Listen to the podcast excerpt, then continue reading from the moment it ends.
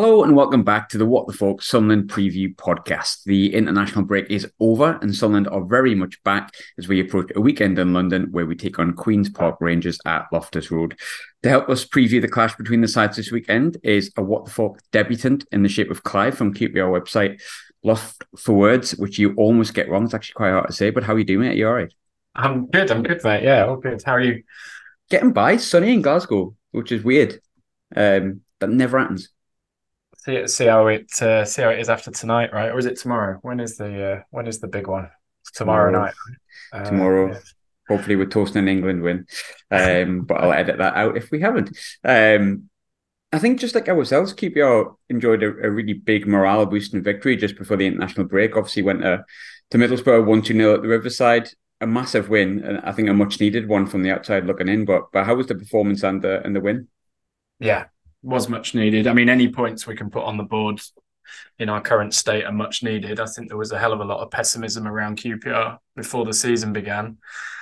Uh, so yeah, having put six points on the board with this weird start we've had with all the away games, um, is it's, certainly exceeded my expectations. I think it's exceeded expectations of just about everybody at the club. Um, and we played all right, you know. Apart from we obviously got trounced in the first game, and we can maybe go into that uh, and since then, we've changed, basically chucked everything that we did in pre-season just out of the window and started all over again. New shape, system, team, style, the whole just basically started all over again after the Watford debacle. And we've played all right, you know. We've got we won at Cardiff, played really well at Middlesbrough, and deserved to beat them. I know Begovic made a few saves and got in team of the week and whatever, but it wasn't like one of those backs to the wall goalkeeper pulling off heroics. We deserved we deserved to to to win that game. Um, and in between those, we lost two one at Southampton. Who I know you, I enjoyed watching you guys um, put the rounds of the kitchen through at the weekend because I just think Southampton have had that coming and. Russell Martin's so smug, he drives me up the wall. So, and we we should have won at Southampton the previous week. We missed an absolute boatload of chances at one one and then just conceded a goal because Adam Armstrong is like a good is a good player in the box, isn't he? So we were really unlucky at Southampton, and I'm pleased that we went to Middlesbrough, kept playing well, and got the result we deserved on that occasion. Completely echo your sentiments about Russell Martin, but that's another podcast for another day, isn't it? Um, you said it. you touched on the Watford game at the start of the season, and like, look, you you know much more about QPR than I ever will. Um, but when you see the result, you kind of went because it was before half time. You're four 0 down. You think, oh right, okay. And I think many of us, I think in our preview show, I won't lie, I think we did say QPR we thought might be one of the ones that went down. Um, but you have picked up that win at Middlesbrough, which is a big win. You know, I think everyone seemed to think Middlesbrough were going to do well this season. Wrong so far. Um, and Cardiff, there's no easier way win in in in this league, no matter who you're playing. Um, has it been better than expected? It seemed like what you were saying there, it's, it's more than you anticipated, but has it been better than QPR fans expected on the whole, the start of the season? Well, it's been way better than I expected. Um, I'm sort of one of the more pessimistic QPR fans in general. Um, but I, can never really recall a summer where there's been so much unified pessimism and misery around QPR. You, than than the one we've just had. I mean, every season preview that you read had us bottom. Um, we put, a, I think I put us fourth bottom in the end, and basically played the game of trying to find three worse teams than us. And you sort of look at obviously Sheff Wednesday are a complete state. Um, Rotherham struggle with the budget that they're they're working off. Huddersfield, I didn't think it was a particularly good idea for Warnock to stick around there for a full season. So I sort of had my fingers crossed, but didn't really believe it. And will still take some convincing because the squad just hugely lacks depth, particularly goals and up front. Um, the background is the background is we obviously sold Eberechi Eze for 20 million quid. We then spent that money and more trying to get promoted a couple of years ago under Mark Warburton, and we were sort of kicking around second, third, fourth at the end of January. We were unbeaten in January and looked really good bet for the playoffs. I quite fancied us that year.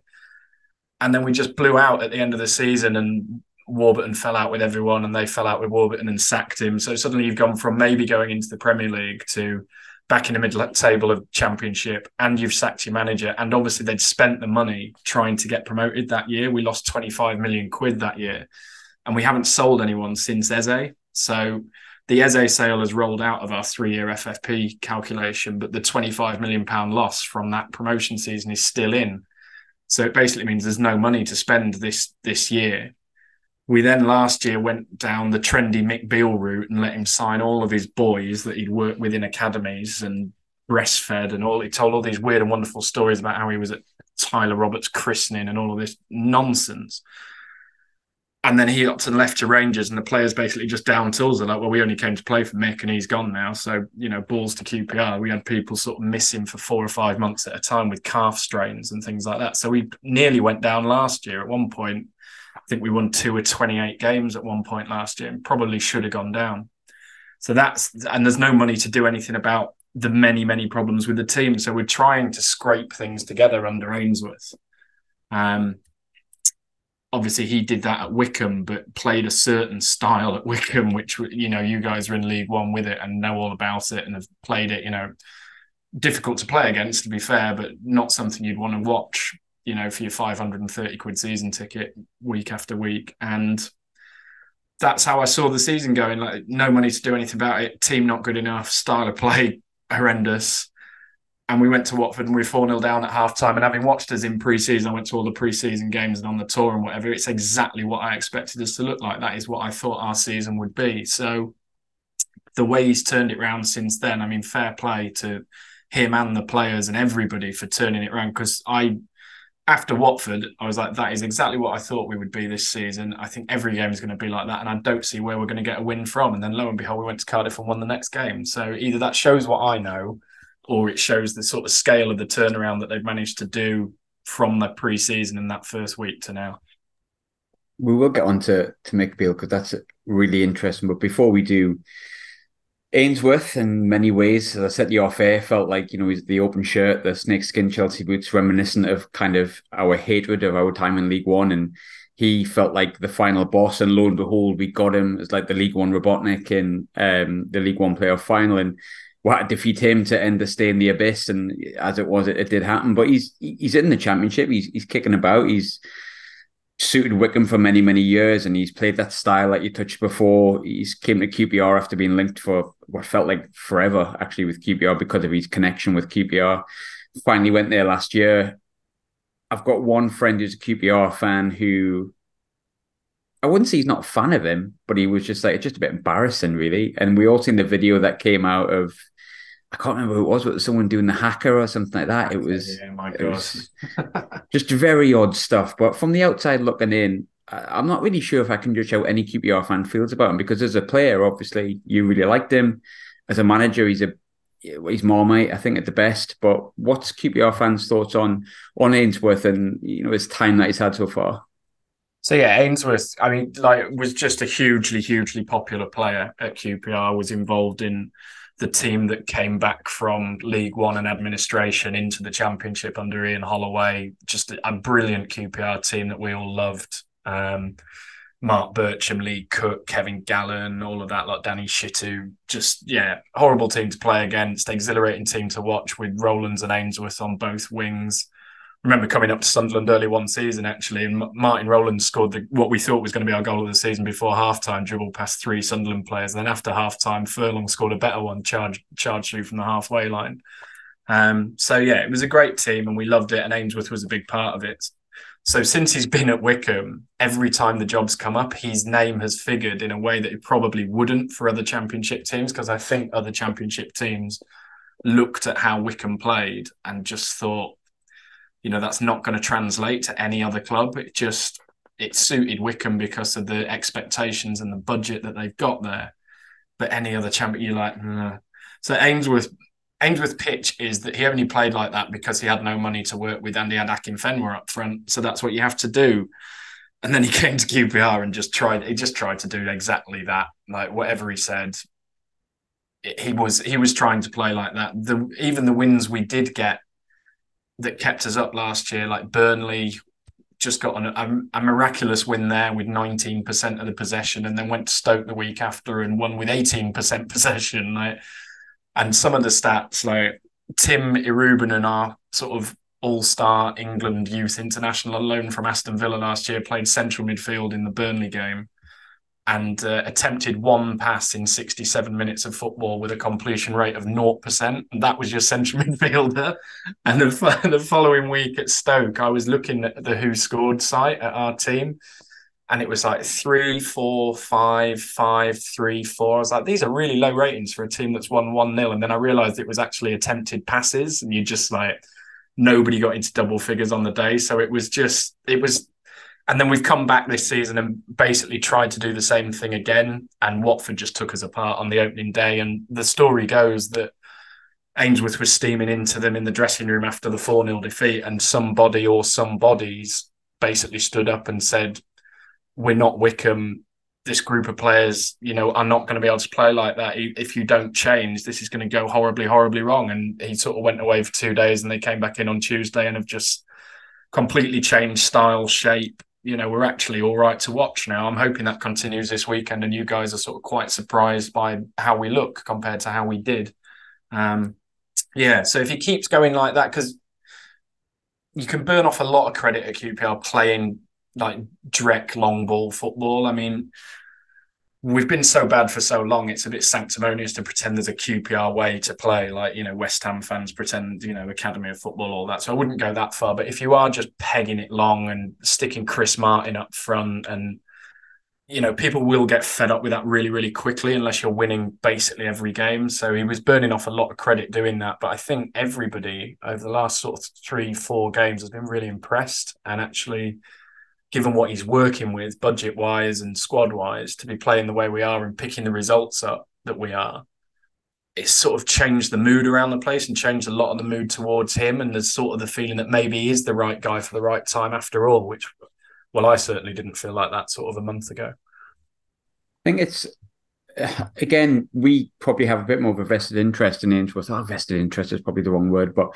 because of our history in League One and yada yada yada and everything I said before, I think you looked at Ainsworth and you thought, oh God, that's going terrible. But like I sort of looked through QPR's season last season. I think many people remember it because of a lot of it hit the headlines. I think it's easy to forget from an outsider's perspective that you had a manager and and Michael Beale who, as he said, was the man who can't leave first. Everyone's invested in him. And then he left first. And he flirted with that Wolves job and then he made a big statement and then he went to Rangers and who lives up in in Scotland, he hasn't really done much up here either, to be completely honest. But I think obviously when you bring in a manager that you you put a lot of time, effort, and probably a lot of faith in if, as a fan as well, because um, he came with a good reputation and he leaves within about five minutes after flirting, I think, with every job previously um, before he did go. After such a promising start, it must have quite a large effect no matter who you bring in. So whilst people look at Ainsworth and the haka video and all that, and you think, oh, Ainsworth's not really done that well last season, this is going to be difficult. How much did that entire Mick Beale saga actually affect QPR away from whoever you appointed? Well, nearly. I mean, like I say, it should have relegated us. Nearly did relegate us. I, you know, we we were certainly the worst team in that league over the second half of the season. So we should have gone down. Um, the haka video is is part of it, you know, because what QPR what QPR do so often is they bring a manager in and let him know and let him have what he wants, but then the manager doesn't stick around. So you bring another manager in and you let him have what he wants, and he doesn't stick around either because you fire. We change managers too often, and we change managers from one type of manager to another. So you go from like since we've been back in this division, we came back in with Chris Ramsey, who himself replaced Harry Redknapp. I mean, just two more polar opposite characters and styles you could never hope to to sort of meet. You know, we had Jimmy Floyd Hasselbaink, who was very, very f- sort of fitness, defensive. We went from him to Ian Holloway, who's just nuts.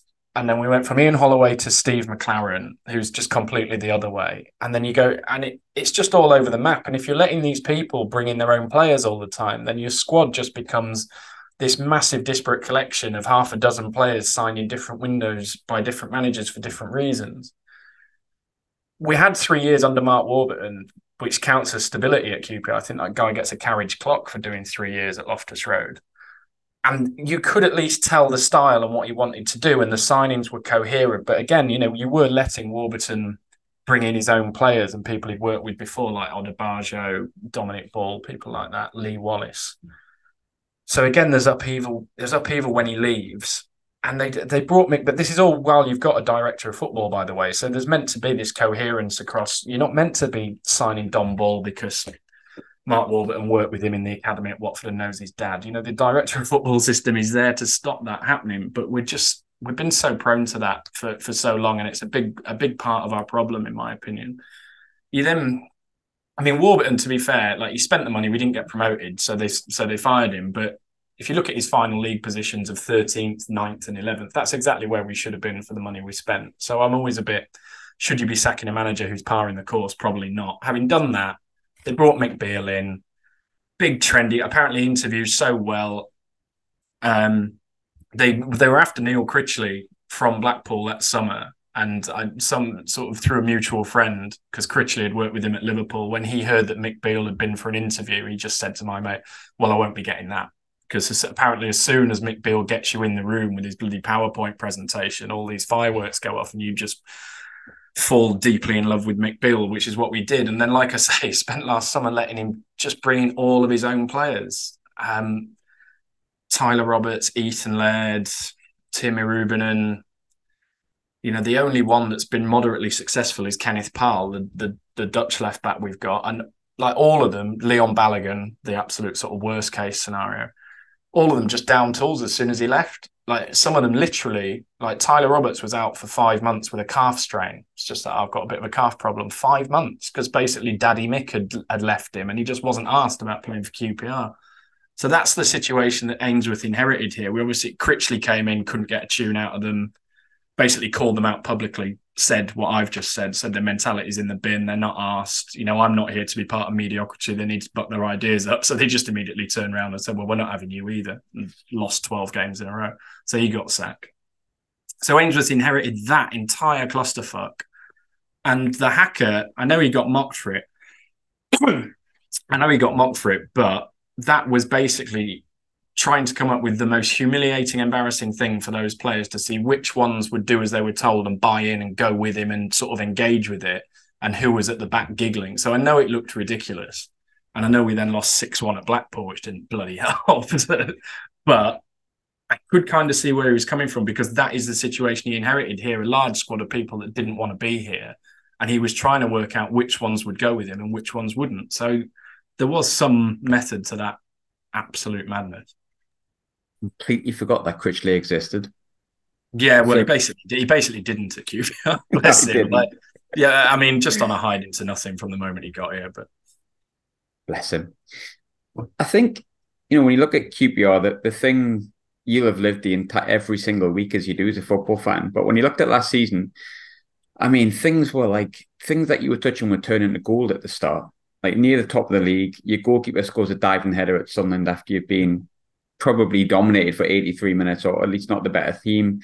You score a free kick prior to that, near the top of the league. And then I blinked, and three months later, I was like, oh God, QPR are going down. What's going on there?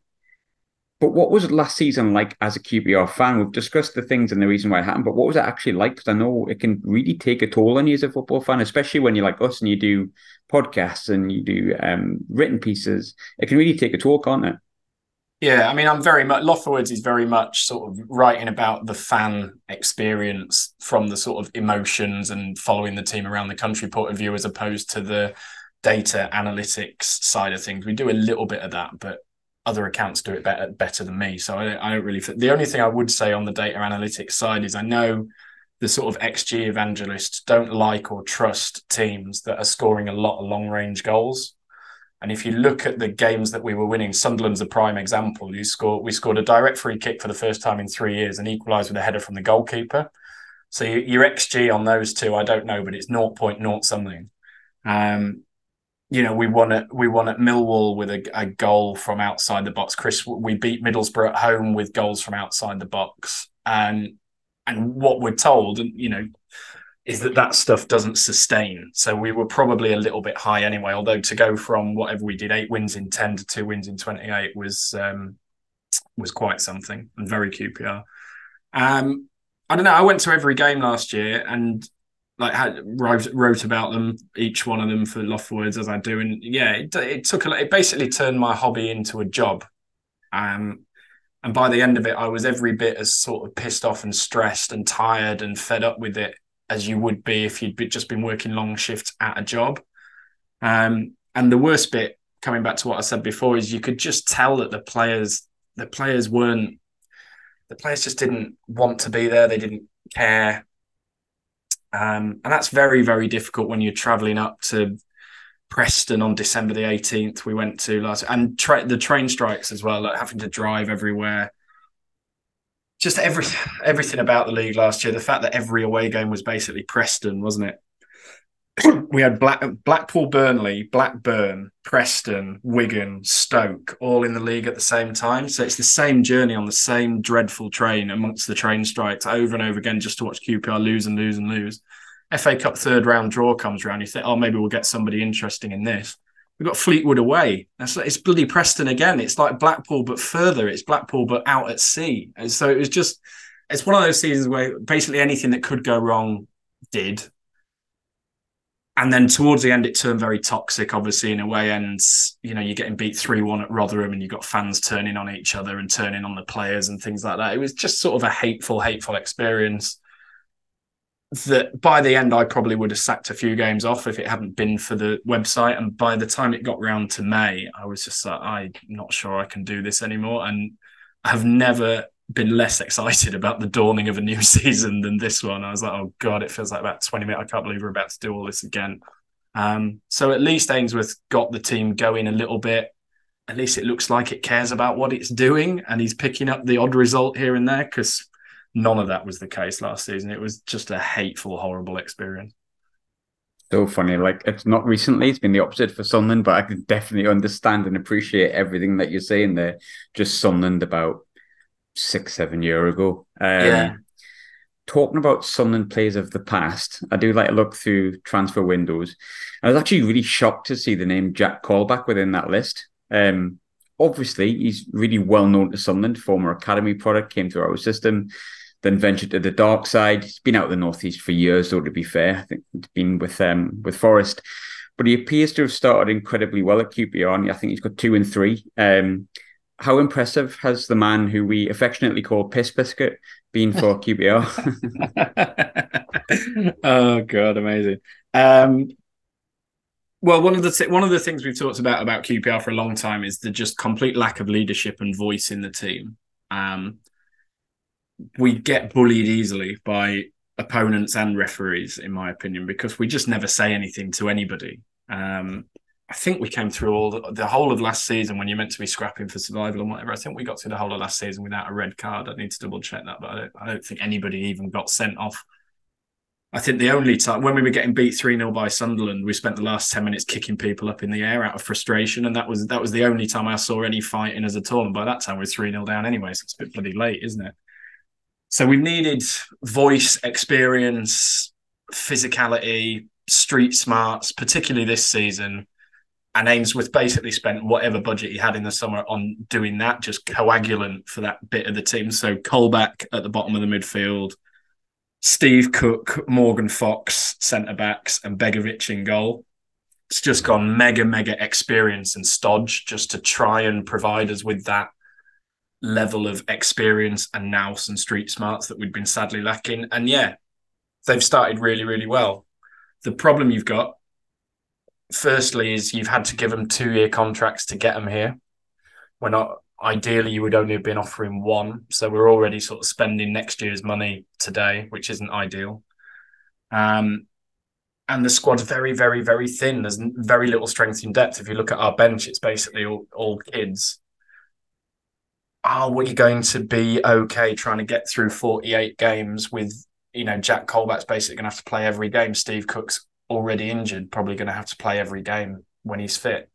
Uh, you know, relying on players of that age through a long championship winter might be difficult, but overall, on the face of it and how they've started, they're exactly what we needed, and they've started very, very well. Counted, I think, and this is only using Wikipedia, which is basically the, the strength of my research. But 30 outgoings, yes, that includes young players, like more experienced ones, and a whole mix of them. But how new look is this QPR side compared to maybe what we would have saw last season? Um, well, there's a look, there's a different look and feel about it since the Watford game. Um, Paul Smith wasn't here last year, was at Orient and has come back and he's playing sort of right wing back and has been playing really, really well and has been key to the turnaround.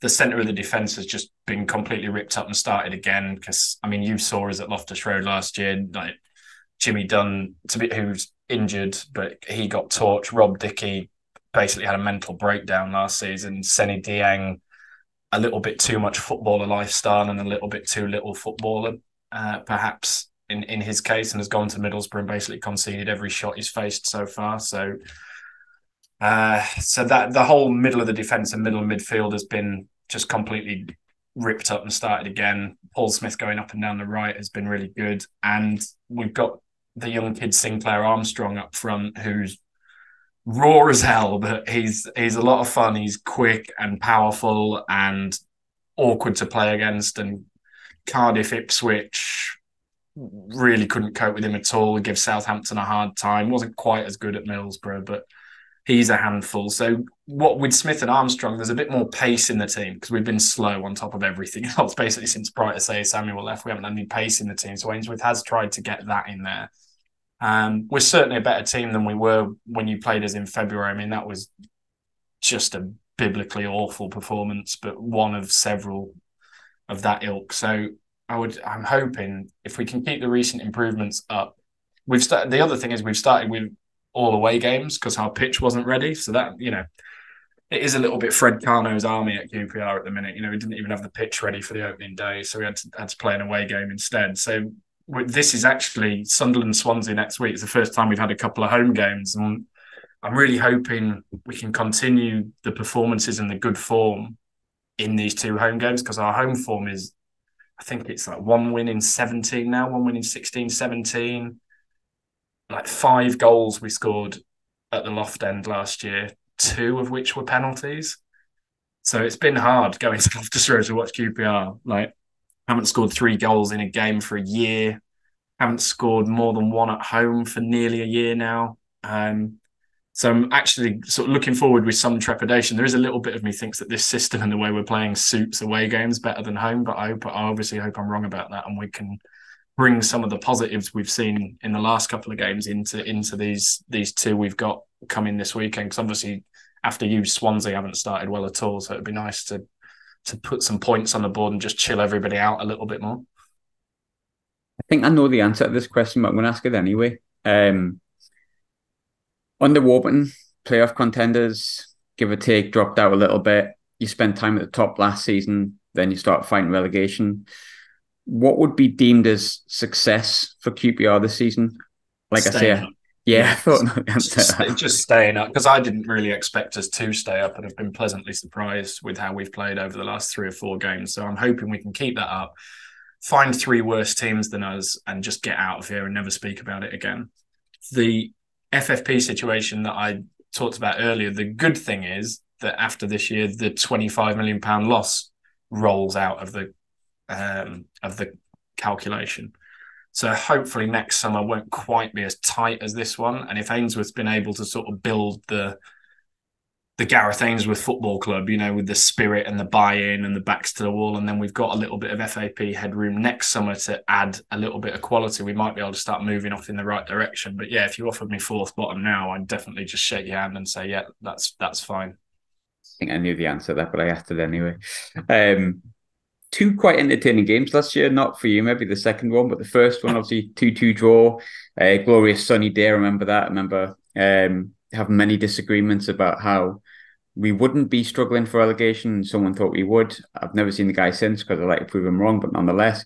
Um, but there were two really entertaining games. And I think, you know, our 3 0 win, you could see how things had changed an awful lot for you um, from the game that we played previously. But but how do you see the game going on on Saturday? We're both going in with really morale boosting wins, probably slightly different expectations for the season, but you know, nonetheless, how do you see it going?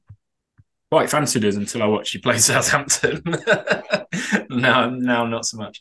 Um, like I say, I'm interested to see what we look like because at home we've been dreadful for months and months and months and months, and I'm wondering whether this new style that Ainsworth's got, which does look quite good, is better suited to away games. So I'm just fascinated to see how we set up, what we look like, how it works in a home game. Um, yeah, I mean, nervous because you can't go to Loftus Road the way we've been playing over the last year with any sort of expectation. Um, so yeah, I'm just nervous. I'm nervous about it, but like, I'm in a, I'm in a much better place than I was a month ago. It would just be nice to go to our home ground and play like the home team and actually get a result. Because like like I say, go on Soccerbase and look through our home results over the last year. It's been a long it's been a long old twelve months. Um, the only win we did get in those 16 or 17 games was 1 0 against Watford, and it was a proper Ainsworth, got an early goal, and then just sat in our own penalty area for 80 minutes and tried to play it out and scrap it out. So even the 1 0 win that we did get was pretty traumatic. Um, I think I fancy is more in the Swansea game than the Sunderland game, but just we it'd be great if we could just put another win on the board in one of these two home games and just Ainsworth's very big on like getting everyone together. When he was at Loftus Road before, I think when he when he was a player here, we went a year without losing a game at Loftus Road. So it's like the polar opposite to now. And I think he wants that sort of buy-in and atmosphere that you can get going in that ground.